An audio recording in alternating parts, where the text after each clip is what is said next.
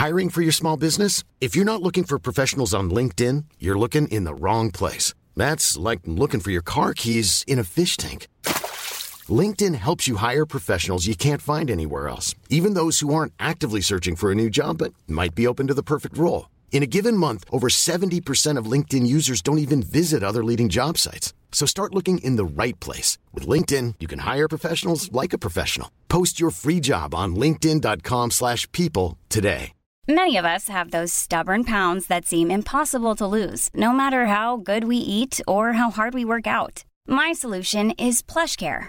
PlushCare is a leading telehealth provider with doctors who are there for you day and night to partner with you in your weight loss journey. They can prescribe FDA-approved weight loss medications like Wagovi and Zepbound for those who qualify. Plus, they accept most insurance plans. To get started, visit plushcare.com slash weight loss. That's plushcare.com slash weight loss. Hej allihopa och varmt välkomna till ett nytt avsnitt av Norrlandspäron, podden där vi snackar föräldraskap i Norrland. Vet ni att när det här avsnittet släpps så är det den 17 oktober och enligt mina beräkningar så befinner jag mig i Luleå just nu. För vi är nämligen ute på en roadtrip där jag passar på att snacka med massa härliga föräldrar och spela in avsnitt för Norrlandspäron. Dock så har vi tre barn med oss i bilen så vill ni faktiskt se hur det har gått för oss och vart vi befinner oss just nu så gå in på Instagram under Jenneli. Jag lägger en länk här under också så hittar ni dit. Där lovar jag att ni hittar exakt vart vi är och vad vi gör. Under de här dagarna så kan ni också passa på att ställa frågor till dem jag ska träffa. För på Norrlandspärons Facebook-sida lägger jag ut vem jag ska träffa och vad vi ska prata om. Och då har ni möjlighet att ställa frågor frågor som ni vill att jag ska ställa till gästerna eller ämnen som ni vill att vi ska prata om. I dagens avsnitt så har jag med mig Fanny Grönlund. Och jag och Fanny pratar om hur det är när man bestämmer sig för att skaffa barn men månaderna går, mensen kommer inte och det där plusset på stickan uteblir. Eller när man helt plötsligt får plusset på stickan och det tyvärr slutar i ett missfall. Hur går man vidare? Vart får man hjälp? Och vad innebär en IVF-resa? Det pratar vi om idag i avsnitt nummer 13 av Norrlandspäron med Fanny.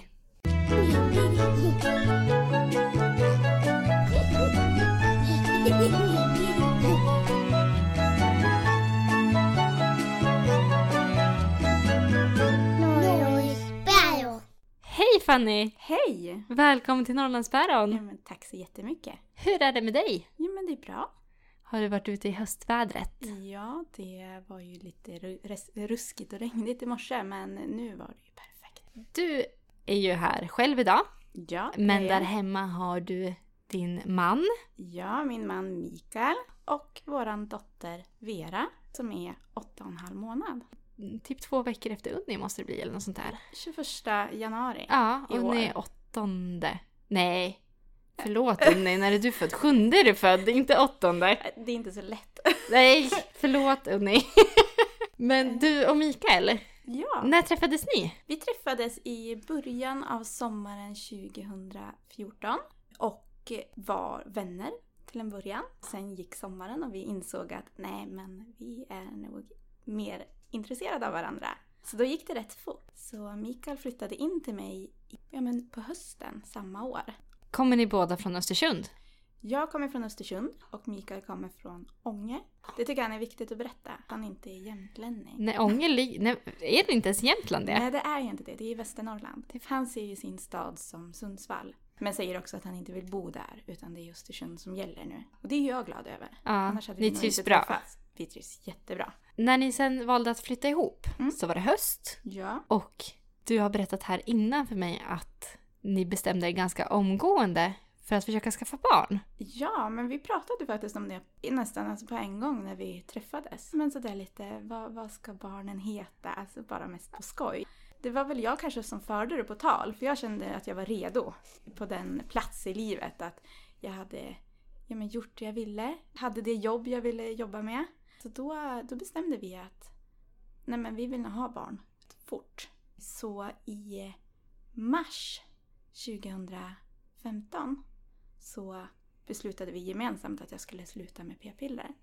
Dels för att vi ville ha barn, men också att jag inte mådde så bra på dem.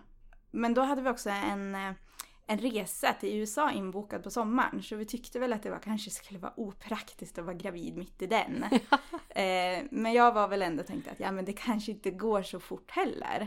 Hade du känslan, för jag kommer ihåg när jag slutade med Mm. p-piller, eller när vi bestämde oss för att för, försöka få barn, Mm. att någonstans så hade man den här känslan att nej men jag kommer inte kunna få barn. Ja, alltså det där är konstigt. Jag har alltid tänkt att jag kommer ha svårt att få barn och jag vet inte vad jag, vad jag grundar det på. Min mamma hade lite svårt att få till mig. Nu tror inte jag att det är genetiskt, men någonstans så tänkte jag att nej men jag kommer säkert vara en av de där som kommer ha svårt. Men sen hade jag nog inte tänkt så mycket mer på det. Jag tänkte nog att ja, men det tar väl några månader. Men sen så när det närmade sig sommaren och den där resan då så började ändå oron krypa på. För min mens kom inte tillbaka efter att jag slutat äta p-piller och jag var inte gravid. Så då tänkte jag att nej men det är ju någonting som är lite konstigt. Och så googlade jag och där, det finns ju hur mycket som helst men det står ju också att det kan ju vara normalt att det dröjer ett tag innan, innan kroppen förstår och kommer igång. Innan du började med p-piller och under tiden du har haft p-piller har du fortsatt haft mens då? Ja, men det har jag haft. Ja. Ja, regelbundet.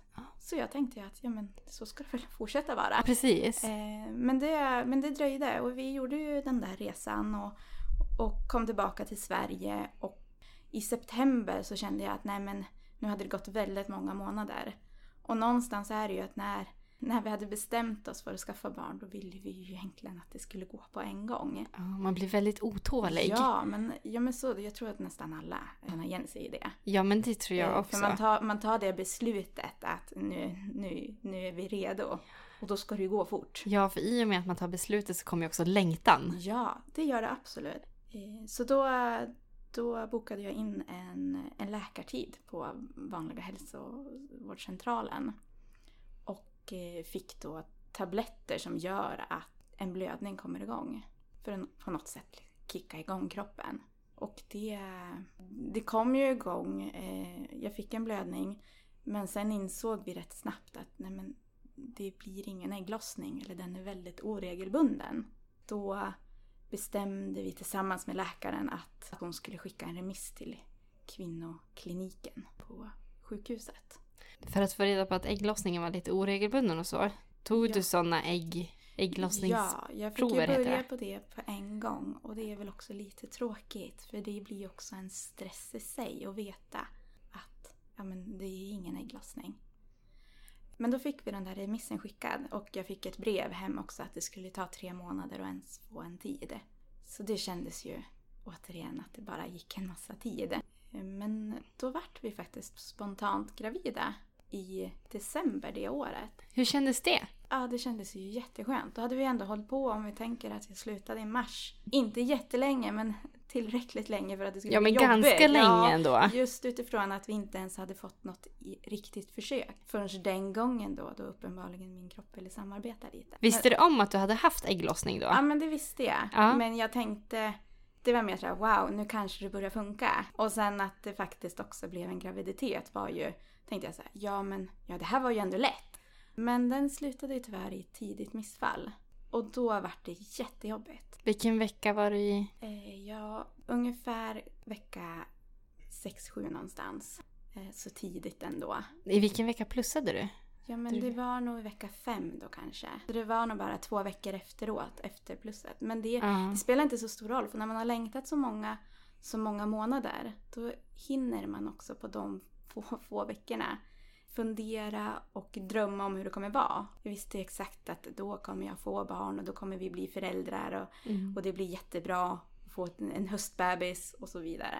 Eh, Så det var jättetungt. Hade ni hunnit berätta för familj? Nej, det Eller hade vi vänner. inte gjort. Nej. Och det är ju också det drömmen om att hur man ska berätta. Det tror Eller jag alla, alla drömmer om. Ja. Att man ska få göra något speciellt. Ja, speciellt första barnet. Ja, liksom. Man...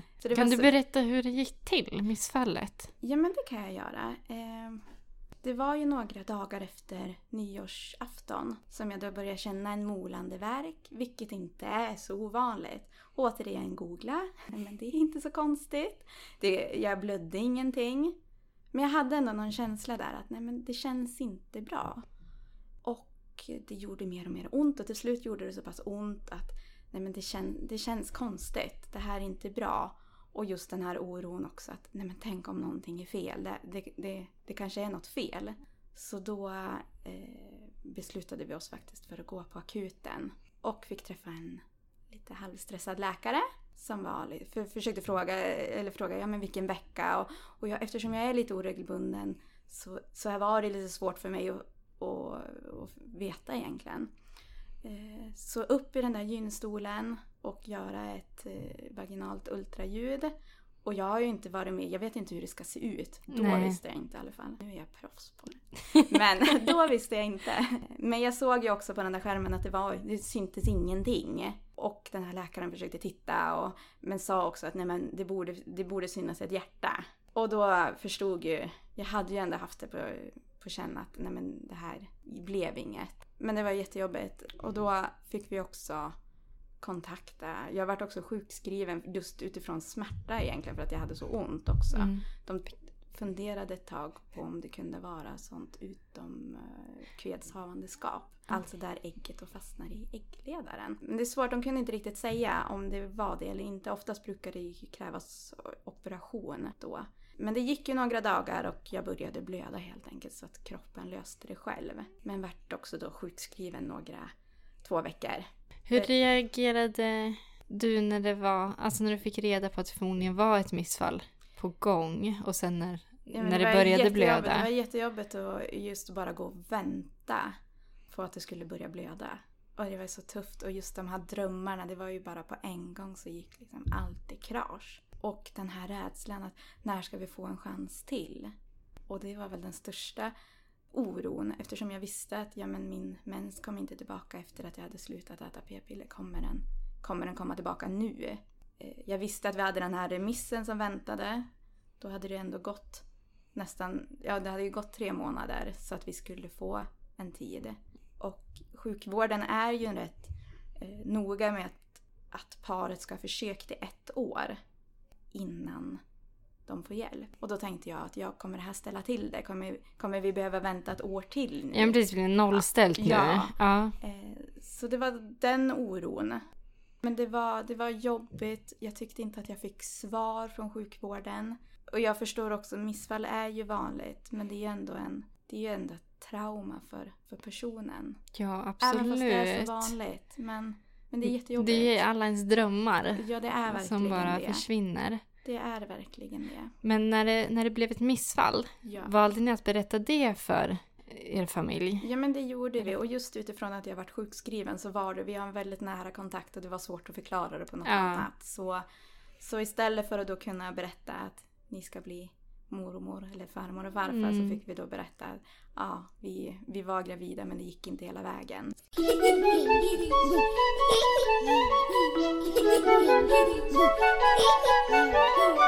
Vad fick ni för reaktioner från dem? Ja, men jag tror såklart att de blev jätteledsna.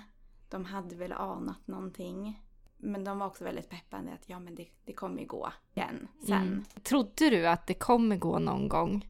Eller hade du svårt att se det? Inte just då, men efter några dagar så kunde jag ändå tänka att ja, men det gick ju ändå när jag, när jag då hade haft en ägglossning så gick det ju ändå hyfsat snabbt. Eller det gick snabbt. Så varför skulle du inte göra det igen? Men det är den där oron. Att kommer det komma igång? Kommer vi få hjälp? Det var mm. främst den oron. Vem kontaktade du för att kolla upp det? Ja, då tog vi också beslutet. Vi visste att vi hade den här remissen. Men nu tyckte jag att vi inte hade fått jättebra hjälp via den allmänna sjukvården. Och jag är också otålig och vill ju lösa allting på en gång. Så därför kontaktade vi en privat läkare och fick då tid omgående.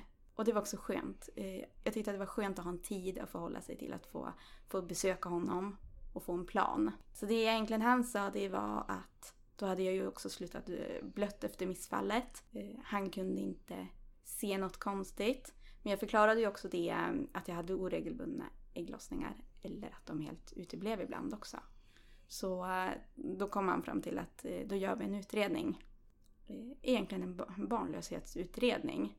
Men det vi skulle vänta på då det var ju att jag skulle få en, en mens. Och som jag då hade på känn så fick jag ju aldrig någon mens. Så det var också tufft. Det var det gick, men det gick nog en två och en halv månad innan han insåg att nej men vi måste, vi måste kicka igång den här igen. Och då kunde vi göra det och då kunde han också börja ta prover, eh, olika blodprover för att titta olika värden.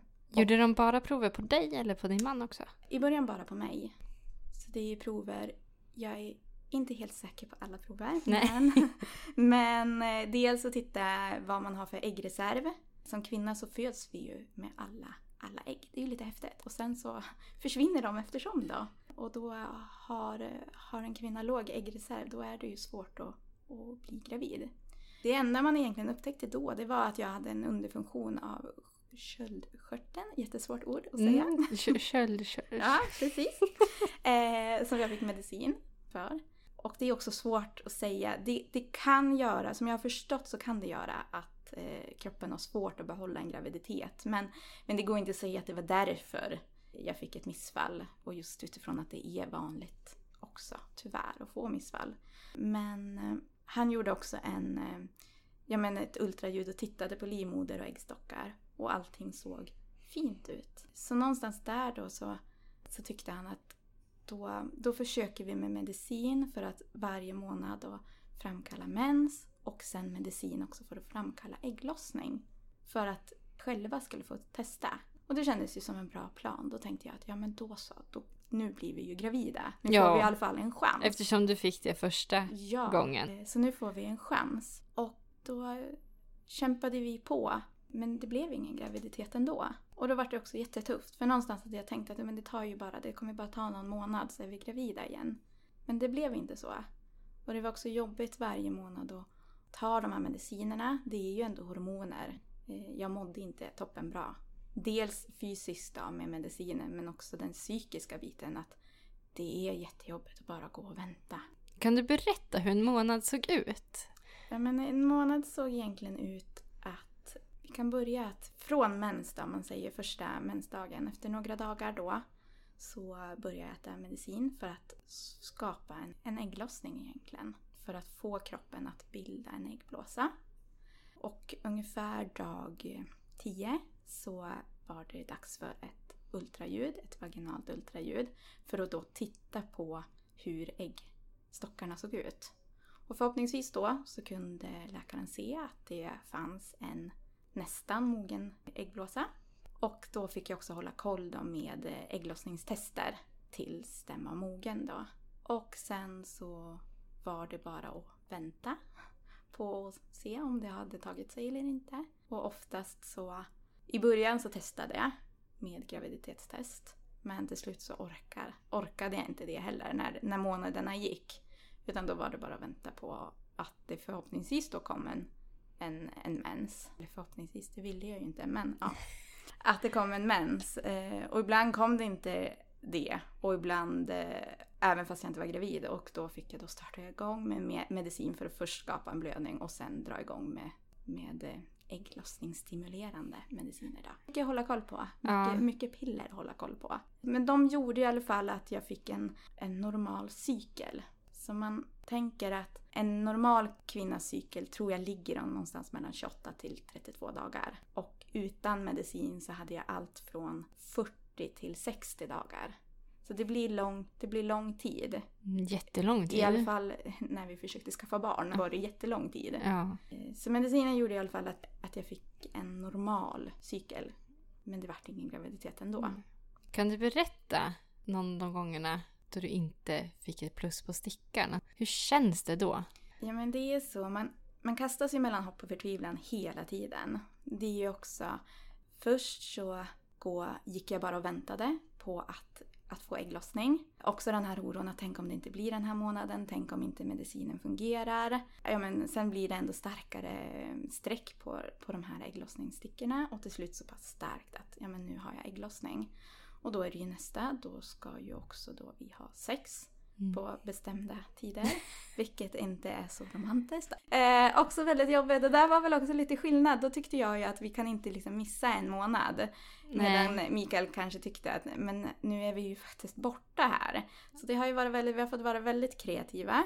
Vill du berätta om något roligt? ja, vi Någon var- rolig lösning? eh, var på ett eh, bröllop i, i Göteborg där vi då skulle bo med eh, Mikaels släkt. Och då insåg jag att ja, jag kommer ju ha ägglossning precis på det här bröllopet. Det var ju lite bökigt att få till släktingar runt omkring och det blir inte så kul. Eh, det blir ju inte det. Det går ju att skratta åt det nu men då var det inte jätteroligt. Det blir mer en press. Ja, det blir mer en press. Och framförallt för Mikael också. Det är inte jätteroligt att prestera så på beställning så att säga. Och sen är det ju den här, sen är det nästan förtvivlan efter det. Allt, kommer det funka? Det är, de dagarna, det är ju 14 dagar, släpar sig ju fram. Och jag tyckte att jag kände efter, ja men känns det inte lite annorlunda den här månaden? Kan det vara någon metallsmak i munnen? Jag hade också den eh, graviditeten som inte blev någonting av då. Mm. Så kände jag också väldigt mycket graviditetssymptom. Och då tänkte jag ju att, ja men, ja, men känner jag inte li lite lika? Och sen då kom det då när det var dags att testa om inte mensen hade hunnit kommit. Och den besvikelsen är ju, det går nästan inte att förklara. Mm. Det är ju så jobbigt när, när jag då insåg att nej, det gick inte den här månaden heller. Eh, och det är ju som, livet ska ju levas under tiden också. Och det var väl det nästan jätte, alltså jättesvårt att acceptera. Det är ju som att jag skulle ju helst då, jag kommer ihåg, jag ville ju bara lägga mig i sängen och dra täcket över huvudet. Så det var, det var tungt. En tung, en tung period. Visste de omkring er att ni försökte? Ja, vi var, de närmaste vännerna har vi nog eh, berättat det vi nog för. Mm. Det blev lite så också utifrån... Det var inte jättemånga som visste om missfallet ändå. Det valde vi att inte berätta. Men några få vänner som vi också då förklarade att vi försökte, att vi fick hjälp av eh, en läkare.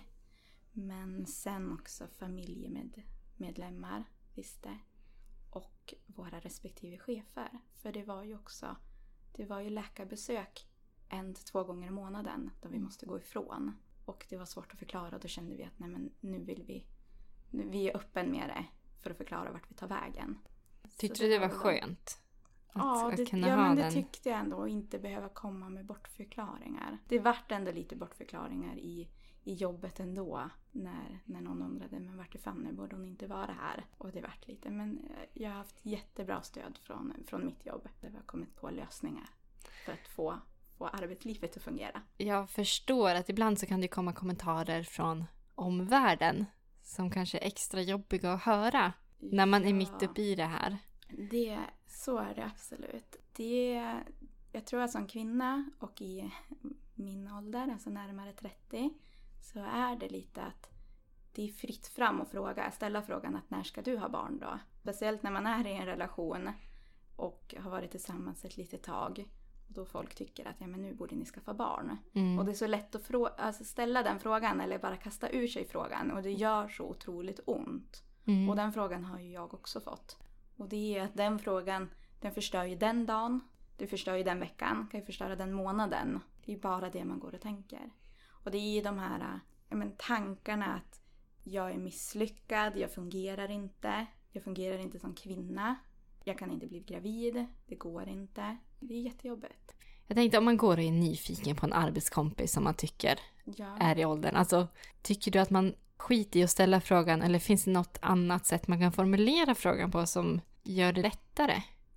Nej men jag tror, jag tycker att man inte ska fråga alls. Det är, alltså det är så personligt egentligen. Jag har ingen aning alls vad min kollega eller mina vänner egentligen tänker. De kanske inte vill ha det, kanske är ett medvetet val. Eh, men skulle man kunna andra. fråga så? Vill, vill du någon gång det skulle kanske vara bättre. Skulle du någon gång vilja ha barn kanske? För det är så lätt, som jag, som jag sa, att det är så lätt att slänga ur sig frågan. Det är också så lätt att man är på en, på en fest och jag väljer att jag, jag vill inte dricka alkohol. Det är väl den typiska, jaha är du gravid? Och den, den frågan gör ju också så ont. Det har ju också hänt och då, då, då vill jag bara stå och skrika att nej, men jag vill inget hellre. Fortsätt berätta om er resa ja. när det inte blev något plus på de där stickorna. Nej, precis. Vi höll ju då på under under hela, hela 2016 egentligen.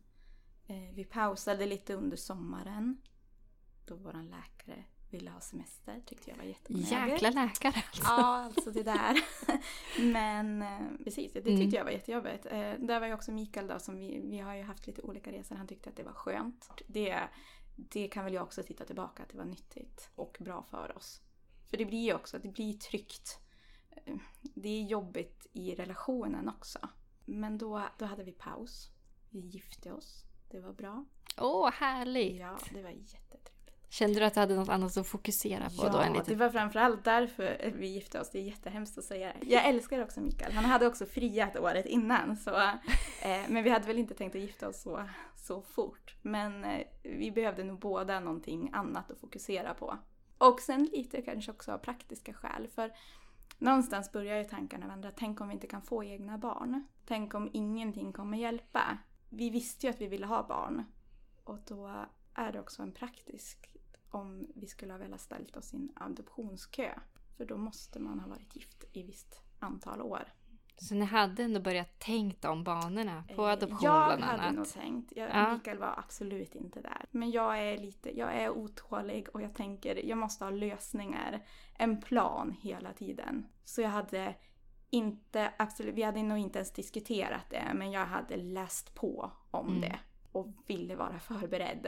Jag tänkte att om vi väntar så länge och väl ska ställa oss och då ska vi gifta oss och vänta flera år till innan vi ens får komma in i processen. Efter sommaren då fick vi träffa vår läkare igen och då förde han nog redan då på tal om att vi kanske skulle prova IVF.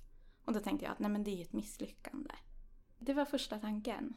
Jag visste egentligen inte så mycket om IVF. Och IVF är ju alltså det är ju provrörsbefruktning. Jag visste att det var en befruktning utanför kroppen. Jag tänkte också att det är, det är någonting äldre gör när de inte kan få barn. Eller ensamstående kvinnor att när de åker till Danmark. Jag, jag hade nog inte tänkt så att ja, men vi är så unga, kan unga par göra det? Eh, Men då, då fortsatte vi försöka själv, eller med hjälp av mediciner, hela det året. Var det för att du inte riktigt ville? Nej, inte mer att, redo.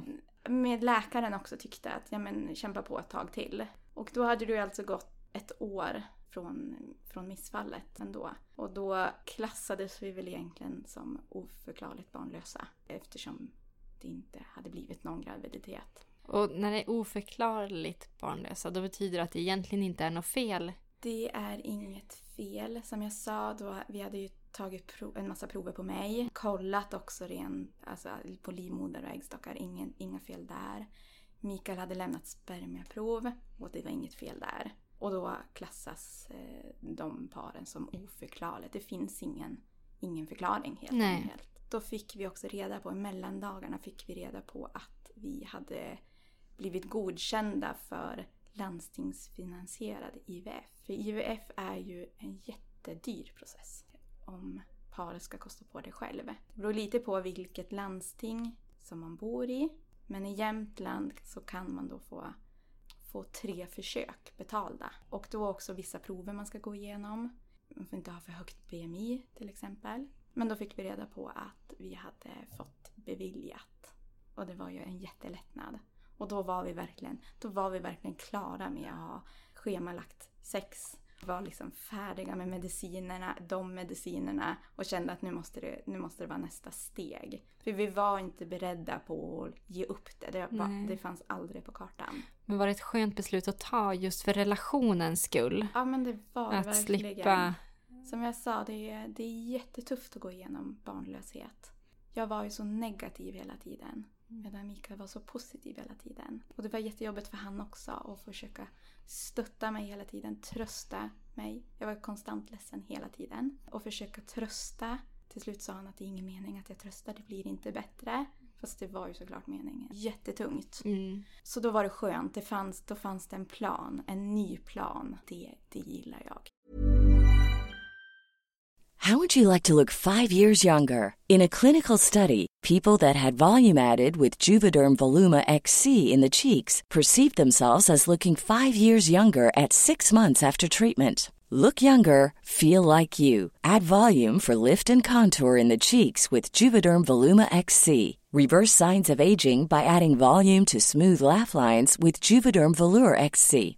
For important safety information and to find a licensed specialist, visit juvederm.com. That's J U V E D E R M.com. Not for people with severe allergic reactions, allergies to lidocaine, or the proteins used in Juvederm. Common side effects include injection site redness, swelling, pain, tenderness, firmness, lumps, bumps, bruising, discoloration, or itching. There's a risk of unintentional injection into a blood vessel, which can cause vision abnormalities, blindness, stroke, temporary scabs, or scarring. Talk to a licensed specialist to find out if it's right for you. There's never been a faster or easier way to start your weight loss journey than with PlushCare.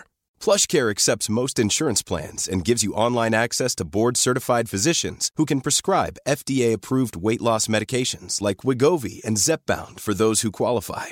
Take charge of your health and speak with a board-certified physician about a weight loss plan that's right for you. Get started today at plushcare.com slash weight loss. That's plushcare.com slash weight loss. plushcare.com slash weight loss. Hey, it's Ryan Reynolds, and I'm here with Keith, co star of my upcoming film, If, only in theaters, May 17th. Do you want to tell people the big news? All right, I'll do it. Sign up now and you'll get unlimited for $15 a month in six months of Paramount Plus Essential Plan on us. Mintmobile.com slash switch. Upfront payment of $45 equivalent to $15 per month. Unlimited over 40 gigabytes per month. Face lower speeds. Videos at 480p. Active Mint customers by 531.24 get six months of Paramount Plus Essential Plan. Auto renews after six months. Offer ends May 31st, 2024. Separate Paramount Plus registration required. Terms and conditions apply if rated PG.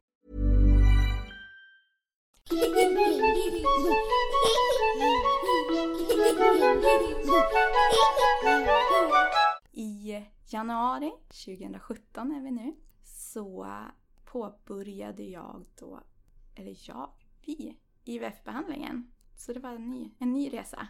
Och hur går den till? Jo, då börjar eh, jag som kvinna ta sprutor för att framkalla så många äggblåsor det bara går. I vanliga fall så släpper ju kvinnan en eller två, om det blir tvillingar, äggblåsor i månaden. Men vid IVF då vill man ha så många, eller så många som det egentligen är möjligt. Så då fick jag påbörja sprutor som då vi tar själva. Det var jätteläskigt från början. Ja, Jag kan tänka mig det. Ja, det... Var du spruträdd? Nej, det har jag aldrig varit. Så, så det var i alla fall skönt. Men det var ändå läskigt. Det var mer såhär, gör jag rätt? Får jag in den här vätskan nu Mm. på rätt sätt? Tänk om jag spiller ut någonting. Men det, det gick Var tar man den någonstans? Tar man den i i magen. magen? Ja, så det är en spruta varje dag. Och efter några dagar så får man fylla på med ytterligare en spruta.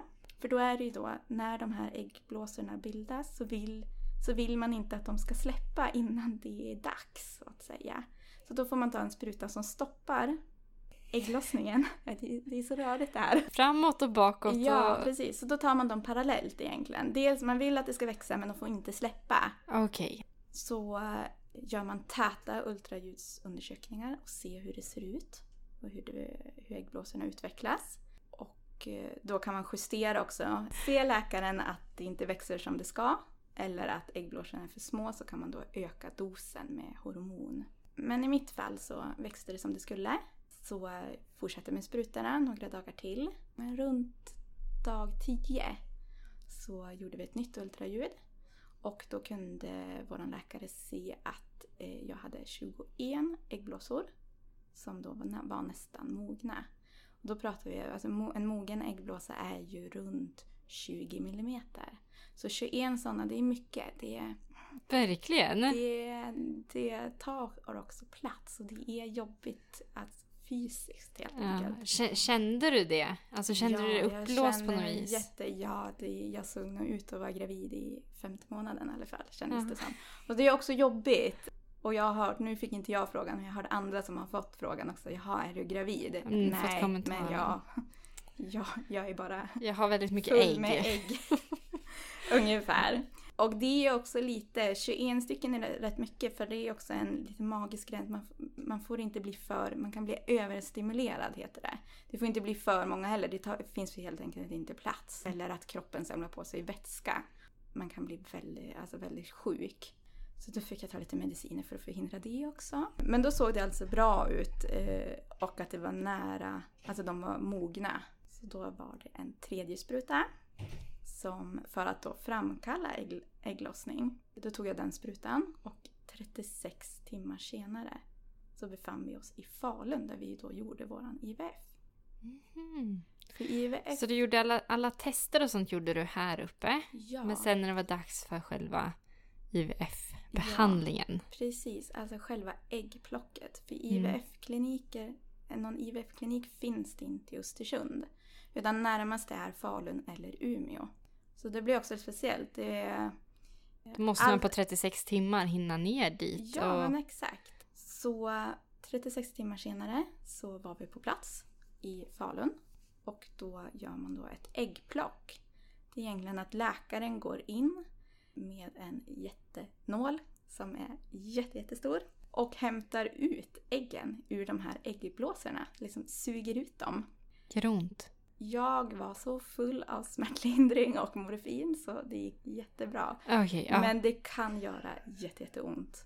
Jag hade också läst på skräckhistorier innan om folk som svimmar och allt men det låter inte så sjukt. Nej, alltså nålen, jag sneglade lite på den och jag kan inte ens titta på den. Det, det nej, den var för stor. Ja. Så, eh, men det gick bra, det gick jättebra. Eh, jag hade ont efteråt men just under, under äggplocket, det gick bra. Det var, det var läskigt och nervöst men det, det gjorde inte ont. Och då fick vi också veta att de hade hittat tio ägg. För även fast det var äggblåsor betyder inte det att det finns ägg i varje. Men tio stycken, det tyckte jag också var snålt. Jag tyckte att det skulle vara större utdelning. Men jag har väl fått höra efterhand att det är väl ändå okej. Så tio stycken. Och Mikael fick då lämna eh, ja, men ett, eh, ett spermiaprov helt enkelt. Och det som sker sen är väl att i laboratoriemiljö så sammanför man ägg och spermier. Så att befruktning får se, ske av sig själv fast i laboratoriemiljö. Så då åkte vi hem till Östersund igen och dagen efter så fick vi reda på att sex stycken hade blivit befruktade. Och sen var det att vänta i fem dagar. Det är också lite olika, det kan mellan två till fem dagar. Men vi fick vänta fem dagar. Och fick då komma tillbaka och fick reda på att två stycken embryon hade då klarat sig. Och då satte de tillbaka ett embryo och frös ner det andra. Kändes det som en bra... Alltså Men jag var kände, du att du... Jag tyckte att jag borde ha fått mycket mera. Ja, jag tänkte från Eh, 20 till 2. Ja, det kändes ju först 20 äggblåsor, 10 ägg och sen sex befruktade och varför vart det bara två kvar? Men jag har ju också förstått i efterhand att det är inte ovanligt. Och det visar väl kanske också hur faktiskt fantastiskt det är att det kan bli Att det barn. blir barn. Ja, Ja, jag tycker det låter jättehäftigt att de... Att det är så liksom lite, vad ska man säga, så få som blir befruktade Ja. i laboratoriemiljö. Men förstå att det kan hända ens Ja. i kroppen. Ja men precis, för där galet. blir det ju en väldigt kontrollerad miljö ja, ändå. absolut. Där för de verkligen det ihop dem.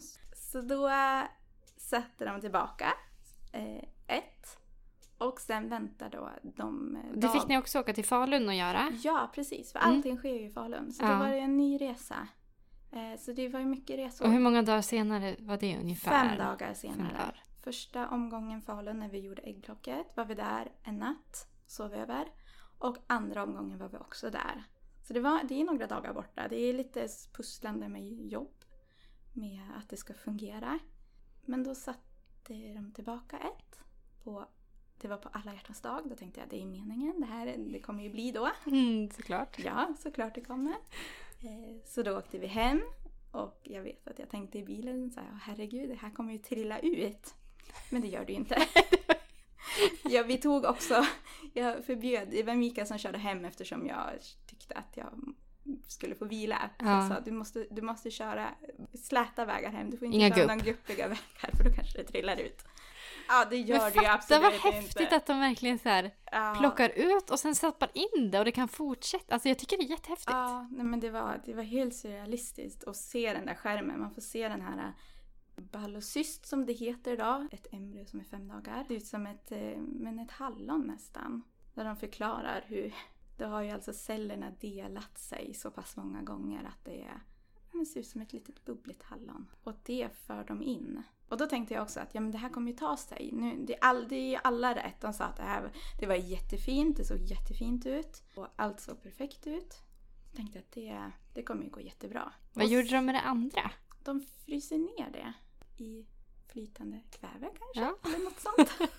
Så det fick vi också reda på. Det fick, det fick vi egentligen reda De sa på plats att de skulle frysa det men vi fick också bekräftat det några dagar senare när vi fick ett brev hem att vi hade fryst. Och de får vara nedfrysta i fem år. Oj, det är länge ändå. Det är länge. Då visste vi att vi hade ett i frysen i alla fall. Även fast jag var besviken från början att det bara var ett. Så kändes det ändå skönt. Men sen väntar då det som kallas ruvardagar. Det är väl att man ruvar på ett ägg.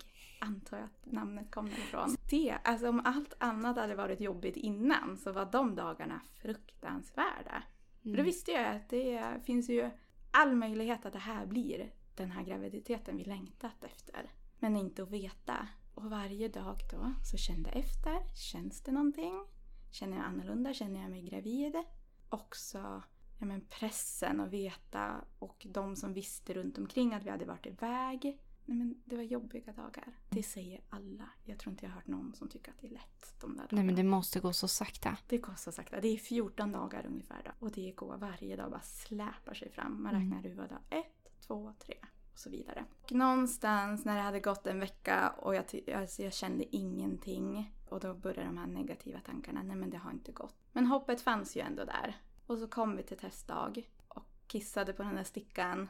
Och återigen så vart det inget streck. Och då var det sån besvikelse. För då hade vi gjort allt, allt som bara gick tyckte jag. Eh, och allt såg ju så himla fint ut. Och så gick det inte. Men jag tyckte ändå att eh, rätt på en gång så ringde tillbaka till Falun och meddelade att eh, testet var negativt och ville ha en ny plan. Och då sa de att ja men nu måste du vänta tills det har gått en mens. Jag tänkte så här, men nej.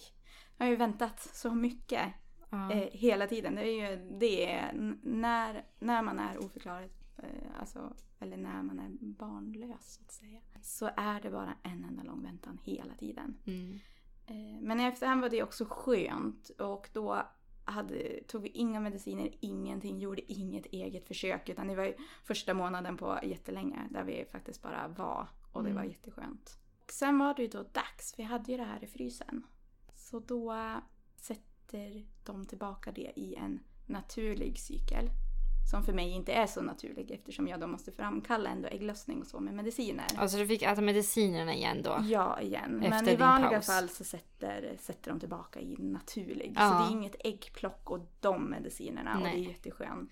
Och det var för att du hade ett ägg i Ja. frysen som du slapp? Precis. Ja. Och jag som har varit under hela resan väldigt negativ och tänkte att varför ska det då? Det var ju samma. Varför skulle det vara annorlunda än det som inte fungerade? Men vi åkte tillbaka då till Falun igen eftersom ägget då, eller embryot finns i Falun. Så det var första maj 2017.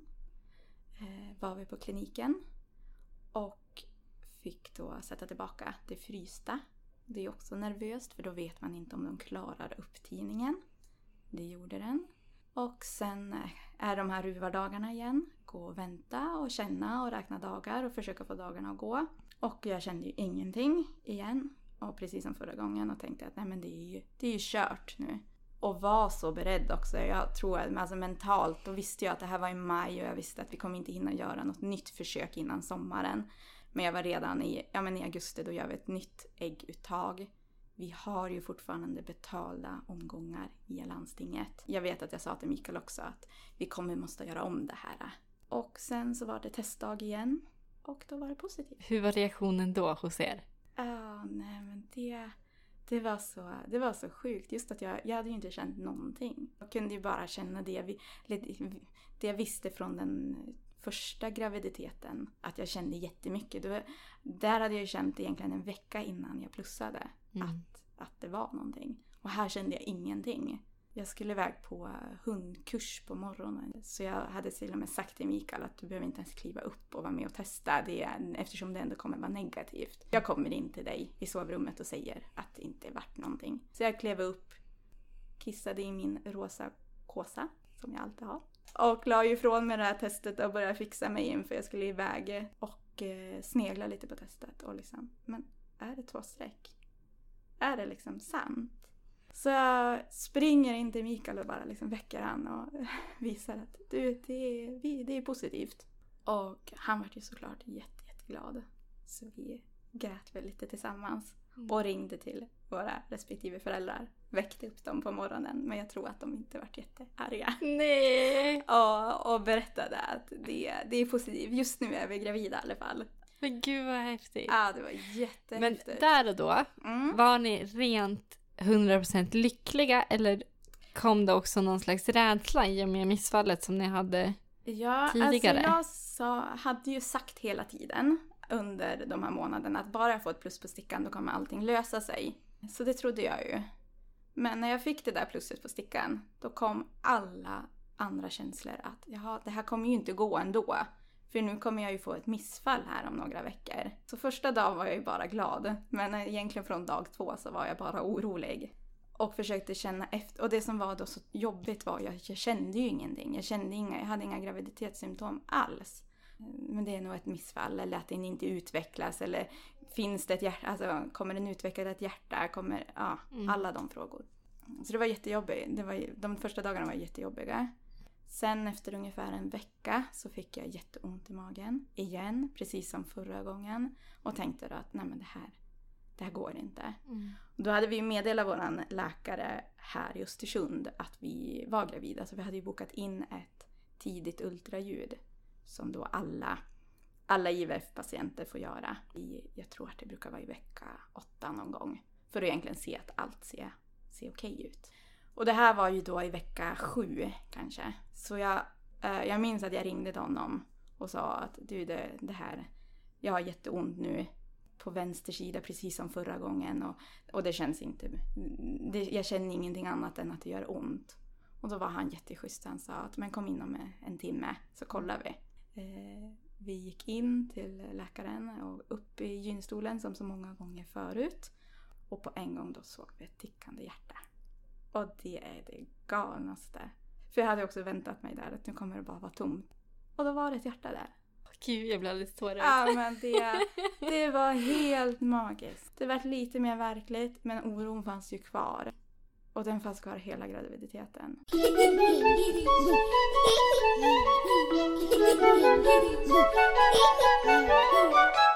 Var det någon gång under graviditeten sen som du kände att du började våga hoppas lite grann på att det faktiskt skulle gå vägen? Eller hade du känslan hela tiden av att... Mm, men först så ska, ska man ju förbi de här 12 första veckorna som är kritiska. Och där var jag väl väldigt negativ. Jag hade sett ett hjärta men det finns inga, det finns inga garantier ändå att det, ska, att det ska lyckas. Jag tjatade till mig till ultraljud. Jag var nog väldigt besvärlig men någonstans bara för att titta. Och just eftersom jag inte kände någonting. Ingenting. Jag förstår hur hemskt det är med jättemycket symptom och illamående. Men det var någonstans att ge mig någonting så att jag får må dåligt. Så att jag får känna att det är verkligt. Alltså- det kändes ju bara som vanligt. Jag grinade också till mig ett ultraljud på sjukhuset i vecka 13 för att bara få se att det fortfarande fanns någonting där inne. Eh, Men du var så orolig Ja, liksom. Du kunde var inte jag, lita jag kunde på inte kroppen. lita på någonting. Jag kunde inte lita. Jag tyckte att det var jättejobbigt och jag tänkte hela tiden att varför ska vi få lyckas nu? Varför ska det gå bra? Men sen så vid rutinultraljudet så kändes det väl, då, när man i alla fall skannar igenom att allt ser bra ut. För det var väl nästa, ja, får jag nu behålla den här graviditeten kommer det väl vara något fel någonstans. Mm. Det var ju nästa tanke. Men där såg ju allting jättefint ut också. Nej men alltså återigen så, eftersom jag inte kände så mycket, ja jag såg ju att magen växte och det var ju jätteskönt. När, det väl, när jag började väl se det, då började jag förstå lite mer att nej men shit, det ligger ju faktiskt en bebis där inne. Alltså då några ve- veckor där kring rutinultraljudet så kunde jag nog faktiskt slappna av. Vi började köpa lite saker och började förstå att vi skulle faktiskt få bli tre. Men sen kom det tillbaka oron att tänk om det händer. Tänk, tänk om vi har kommit så här långt och, och barnet ska dö i magen. Nej men, det var sådana tankar. Men återigen, helt fantastisk hjälp har vi fått. Vi har fått komma väldigt ofta och lyssnat på hjärtljuden. Lyssnat på bebisen. Men det tyckte jag också var väldigt jobbigt och just den här att det är bara jag som ska känna. Det är bara jag som, som ska känna att allt är bra. Hur var det inför förlossningen då? Längtade du till förlossningen eller kände du att det är, att även det var någonting som kunde bara gå fel? Jo, både och faktiskt. Längtade såklart bara, det, var, det mest var bara att bara, bara bebisen kommer, kommer ut och att den, att den lever. Det var nog mer, inte själva. Levde också lite i förnekelse att ja, det- ja, det ska vara en förlossning också. Men tänkte någonstans att det kommer väl gå fel där också. Och jag tyckte att det var jobbigare ju närmare det kom. För då tyckte jag, ja, men nu har det varit så lång tid och det får verkligen inte gå fel. Och det kan jag tycka, jag kan tycka att jag kanske inte förberedde mig heller tillräckligt mycket inför förlossningen. Just för att jag var så negativ och tänkte att det kommer ändå inte gå något bra. Så i, med facit i hand så hade jag nog behövt lite mer förberedelse. Hur drog förlossningen igång? Det var fredag kväll och då, var jag, då hade det gått över fem dagar. Då hade jag varit på kontroll då, eller på, på förmiddagen och eh, bebisen var inte fixerad och jag tänkte att nej, men det kommer ju dröja. Det kommer ju dröja jättelänge. Så jag vet att jag var jätteledsen när vi skulle gå och lägga oss och sa till Mikael att det kommer aldrig bli något barn. Och jag hade inte haft några, jag hade inte haft en sammandragning, jag hade inte haft någon förverk, ingenting. Men så vaknade vi på, på lördag morgon och då, då märkte jag att jag hade blött lite, lite grann. Tänkte så här, "Jaha, kan det vara, är det normalt eller? Inte så att jag varit orolig faktiskt. Men, men tänkte mer att, mm, ja, kan det vara, kan det vara någonting? Och började också känna lite liksom molande verkar. Så jag vet att jag ringde till förlossningen och eh, ställde frågan bara just om, eh, om det här blodet. Och då fick jag till svar också att ja, men det kunde vara helt normalt när att det började mjuka upp sig. Och, men då var jag också lite i förnekelse att nej, men det är nog ingenting. Det började göra lite mer ont och tänkte att ja, men det är väl den här förverkar eller är det så här det känns? Jag vet inte. Och vi har, vi har två hundar och de skulle ju då hem till Mikas föräldrar. Och då hade vi planerat in att de skulle bli hämtade på söndagen, det här är alltså lördagen.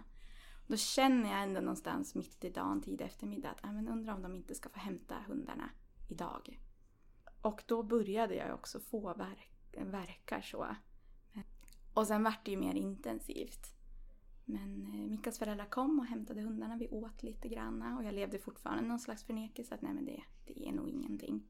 Men sen insåg vi på kvällen att nej men det, det börjar bli tätare verkar. Eh, så ringde till förlossningen. Vi bor också väldigt 500 meter ifrån bara. Och de tyckte att jag skulle avvakta lite grann, ta två Alvedon och ta en varm dusch. Hoppade in i duschen och sen kände jag att nej men det gör nog lite väl, lite för ont det här.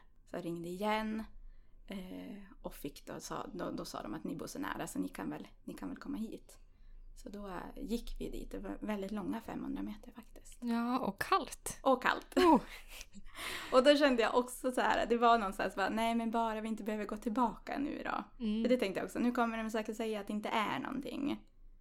Eh, men då var jag så pass mycket öppen att de, att de sa att nej men nu ska ni få ett rum.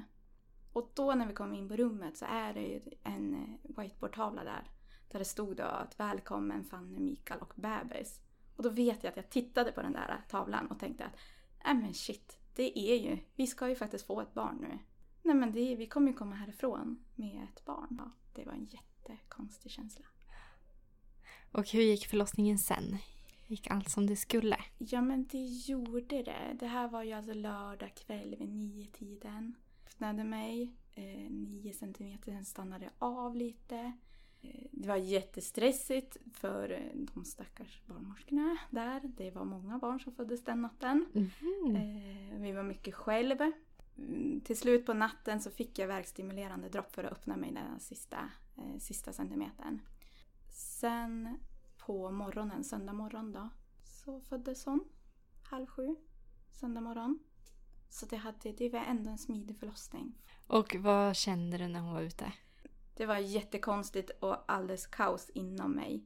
Men det enda jag kommer ihåg att jag minns det var att nu behöver jag inte vara orolig längre. När jag fick upp bebisen och vi fick veta att det var en Vera. Och det var jätte... Ja, det går inte ens att beskriva. Så att, Ja. men sen själva eh, känslorna man... Eh, alltså de känslorna jag hade haft då när jag har egentligen gått så länge och mått dåligt. Det, de var lite svåra att släppa. Mm. Alltså, dels är det ju jättespeciellt att få barn och få hem den där lilla bebisen hem. Eh, Men, men också det här äh, känslorna att, att nu är vi inte barnlösa längre. Det tog, eh, det tog mig ungefär åtta veckor att få de där ordning på de där känslorna. Men sen, det går inte en enda dag utan att jag tänker på våran IVF eller våran kamp. Finns det någonting som du känner kunde ha gått bättre under själva resan? Ja, men jag tror ju... Vi tog ju ingen hjälp om man säger så, något samtalsstöd eller någonting. I efterhand så hade nog det varit bra. Vi vart inte heller erbjudna någon. Men i efterhand hade det nog varit bra att få Mm. dela det eh, med, med en utomstående. Och inte bara tragglat det mellan oss som par faktiskt. Kan du känna ibland att... För jag tänker så här, ibland när man säger, skriver att man har kanske haft en dålig dag hemma eller att man är lite trött, sliten, less på sitt barn. Mm. Kan du känna att du får känna så? För ibland kan ju då motkommentaren bli, ja men du ska vara glad att du har ett barn. Mm. Ja men det där, det där har vi pratat om jättemycket. Det är lite så att när, när ett par har gått igenom barnlöshet och eh, IVF då är det någonstans att mm, jag tror att man får en liten stämpel att du ska vara nöjd nu. Ja, men, jag får den känslan ibland. Mm. Och den är jättejobbigt för det är ju alltså småbarn, det är jättejobbigt. Ja, det, är spelar ju ingen roll hur Det man har... roll hur de har blivit till så är det jättejobbigt. Och där har jag väl känt lite att men ni ska bara vara tacksamma. Och jag är ju självklart jättetacksam. Men jag måste också få känna att vissa dagar är jobbiga. Så, så det, har jag, det har jag faktiskt känt. Mm. Den stämpeln tror jag att, en IVF, ett IVF-par får, Ja. får på sig. Jag tänker att det kanske är någon som lyssnar Mm. som just nu försöker få barn eller Mm. kanske ska börja sin IVF-resa. Finns det någonting som du önskar att någon hade sagt till dig? Att inte skämmas för att må dåligt. Ha fula tankar. För det är så. När jag bara längtade som mest, då var det jättejobbigt att gå på stan och se gravida magar. Det var jättejobbigt när vänner och kollegor meddelade att de skulle ha barn. Det är ju bara en massa fula tankar i huvudet. Och det är ju inte så att jag inte unnar mina vänner att få barn. Och jag är ju såklart överlycklig för deras skull, egentligen. Det är ju bara den här påminnelsen att vi inte lyckas. Och det är okej att må jättedåligt. Och det är okej att grina och skrika. Men man måste också försöka hitta upp och få bra stunder. Så det kan jag också. Försöka få pauser, kanske åka bort någonstans, ta en promenad, komma ifrån hemmet. För det är i hemmet allting sker. Det är där det är jobbigt. Det är där alla känslorna finns. Där medicinen finns. Det är där teststickor finns. Allt jobbigt händer ju där. Och få komma ifrån ett tag.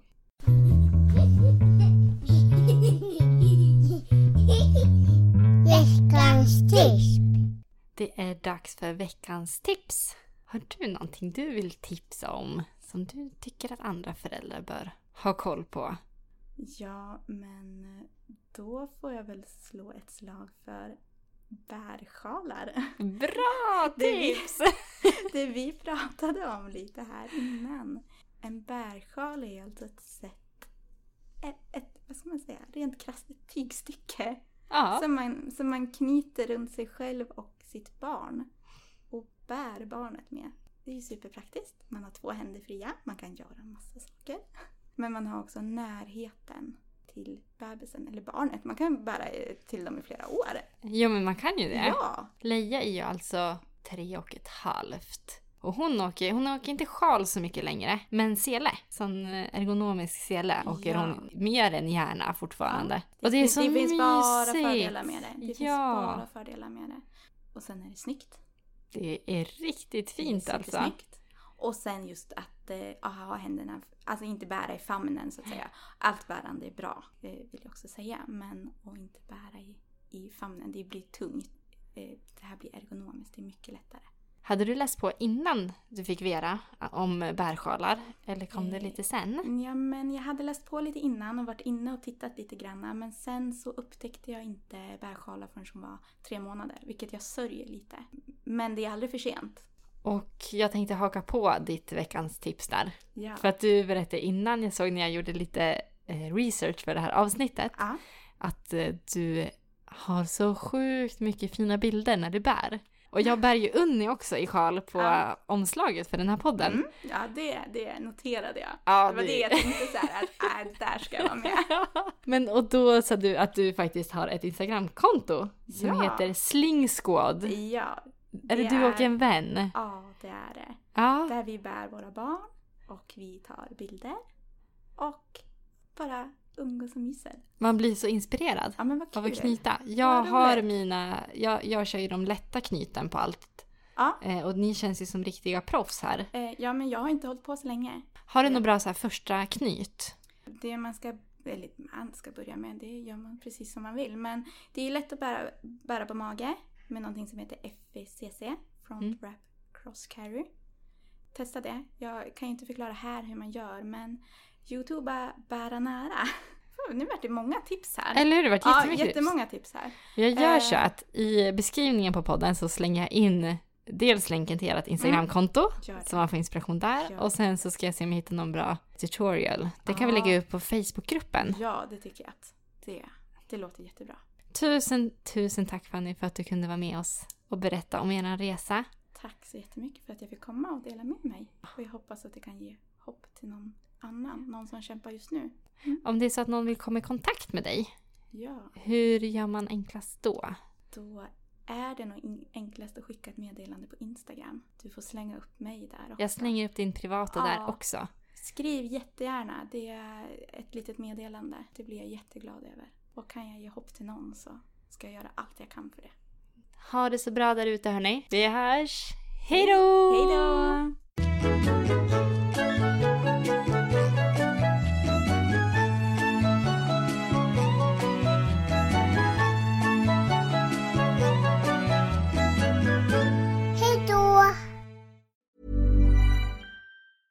Hey, it's Paige DeSorbo from Giggly Squad. High quality fashion without the price tag. Say hello to Quince. I'm snagging high-end essentials like cozy cashmere sweaters, sleek leather jackets, fine jewelry, and so much more. With Quince being 50 to 80% less than similar brands. And they partner with factories that prioritize safe, ethical, and responsible manufacturing. I love that. Luxury quality within reach. Go to quince.com slash style to get free shipping and 365 day returns on your next order. Quince.com slash style. Imagine the softest sheets you've ever felt. Now imagine them getting even softer over time. That's what you'll feel with Bowl and Branch's organic cotton sheets. In a recent customer survey, 96% replied that Bowl and Branch sheets get softer with every wash. Start getting your best night's sleep in these sheets that get softer and softer for years to come. Try their sheets with a 30-night guarantee. Plus, get 15% off your first order at bowlandbranch.com. Code BUTTERY. Exclusions apply. See site for details.